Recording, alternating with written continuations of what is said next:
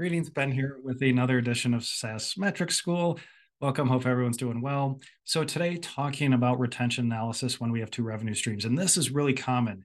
And it's very dangerous to run aggregate retention analysis on multiple revenue streams. If we have multiple recurring revenue streams, same thing with aggregate benchmarks. That's another episode.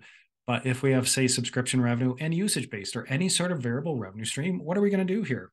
So, with retention analysis, of course, retention, what is this? Well, we typically talk in gross revenue retention or net revenue retention. I've covered that in previous episodes.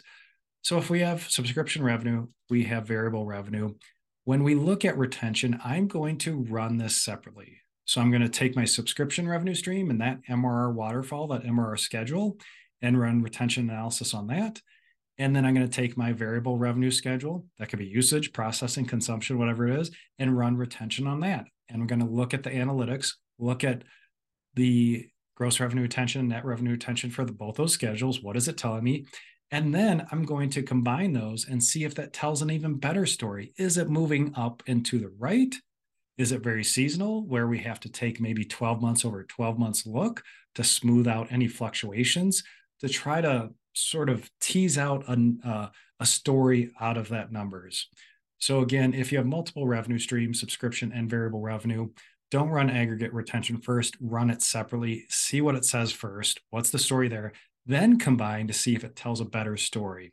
And of course, we're going to do this one as an operator, but two, potentially in due diligence and looking at valuations to see if that can support our overall valuation picture if we have nice sticky variable revenue that we can frame up just like subscription revenue.